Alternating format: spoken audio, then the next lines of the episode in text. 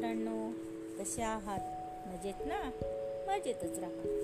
कथा ऐका आणि त्याचबरोबर अभ्यास देखील करा. दालन संस्कार कथांचे या माझ्या नवीन उपक्रमात मी माधुरी पाटील शाळा मोडाळे तालुका इगतपुरी जिल्हा नाशिक. तुम्हा सर्व छोट्या दोस्तांचे मनापासून हार्दिक स्वागत करते. मुलांनो आपण ऐकत आहोत नाबाद चतुर्विरवल यांच्या पन्नास कथा. चला तर मग सुरू करूयात आजची नवीन कथा जिचे नाव आहे त्रासदायक त्रैराशिक. बादशाच्या शहन महालातील अंथरुणा पांघरुणांची व त्या महालाच्या साफसफाईची व्यवस्था पाहणाऱ्या सेवकाच्या मनात एकदा विचार आला. पलंगावरच्या या मौशार गाद्या गिद्यांवर खवीन आडवे झाले की त्यांना कसं बरं वाटत असेल? नुसत्या कल्पनेने त्या सुखाचा अनुभव घेण्याऐवजी प्रत्यक्ष ते सुख आपण दोन क्षण अनुभवलं तर? मनात असा विचार येताच इकडे तिकडे पाहून व जवळपास कुणी नाही याची खात्री करून घेऊन तो सेवक त्या पलंगावर अडवा झाला.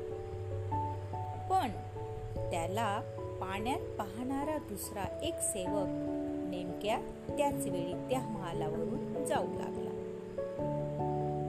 आणि त्यांनी तो पलंगावर झोपलेला सेवक पाहिला.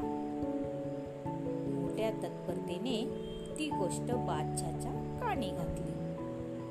बादशाने या अपराधाबद्दल त्या सेवकाला दुसऱ्या दिवशी सकाळी राजवाड्यासमोरील पटांगणात जाहीरपणे चावकाचे शंभर फटके देण्याची आपल्या एका सेवकाला आज्ञा केली.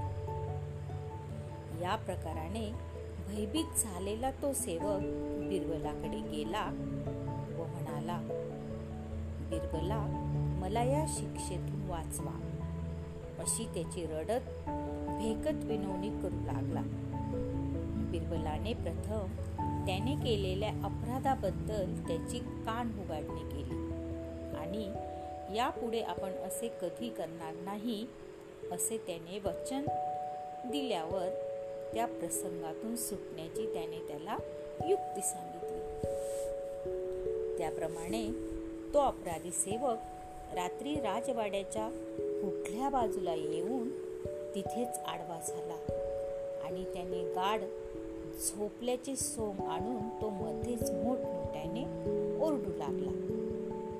नका हो नका.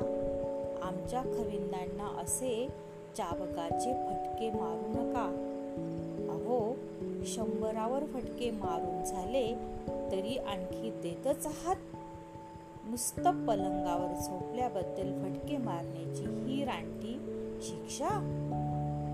त्याचा तो मोठा आवाज ऐकून सर्वांची झोपमोड झाल्याने बादशासह सर्वजण त्याच्यापाशी आले व त्यांनी त्याला जागे केले.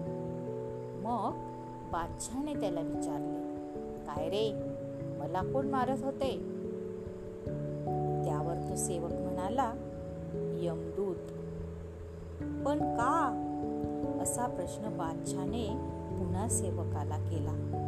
त्यावर सेवक म्हणाला मी हाच प्रश्न त्या यमदूतांना विचारला असता ते मला म्हणाले अरे त्या पलंगावर तू केवळ क्षणभर झोपल्याबद्दल जर तुला शंभर फटक्यांची शिक्षा फरमावली गेली आहे तर त्या पलंगावर वर्षानुवर्षे झोपत आलेल्या तुझ्या खविंदांना किमान हजार फटके तरी नकोत का द्यायला? सेवकाने सांगितलेली ती हकीकत ऐकून बादशाने त्याची शिक्षा लगेचच रद्द केली. बघा मुलांना किती चतुर होता की नाही बिरबल? प्रत्येक वेळी तो प्रत्येकाला संकटातून असा सहजपणे वाचवत असे. आवडली ना मुलांना आजची गोष्ट? वाव! चला तर मग उद्या पुन्हा भेटूया अशाच एका नवीन गोष्टीसोबत आपल्या लाडक्या उपक्रमात. ज्याचे नाव आहे दालन संस्कार कथांचे. तोपर्यंत धन्यवाद.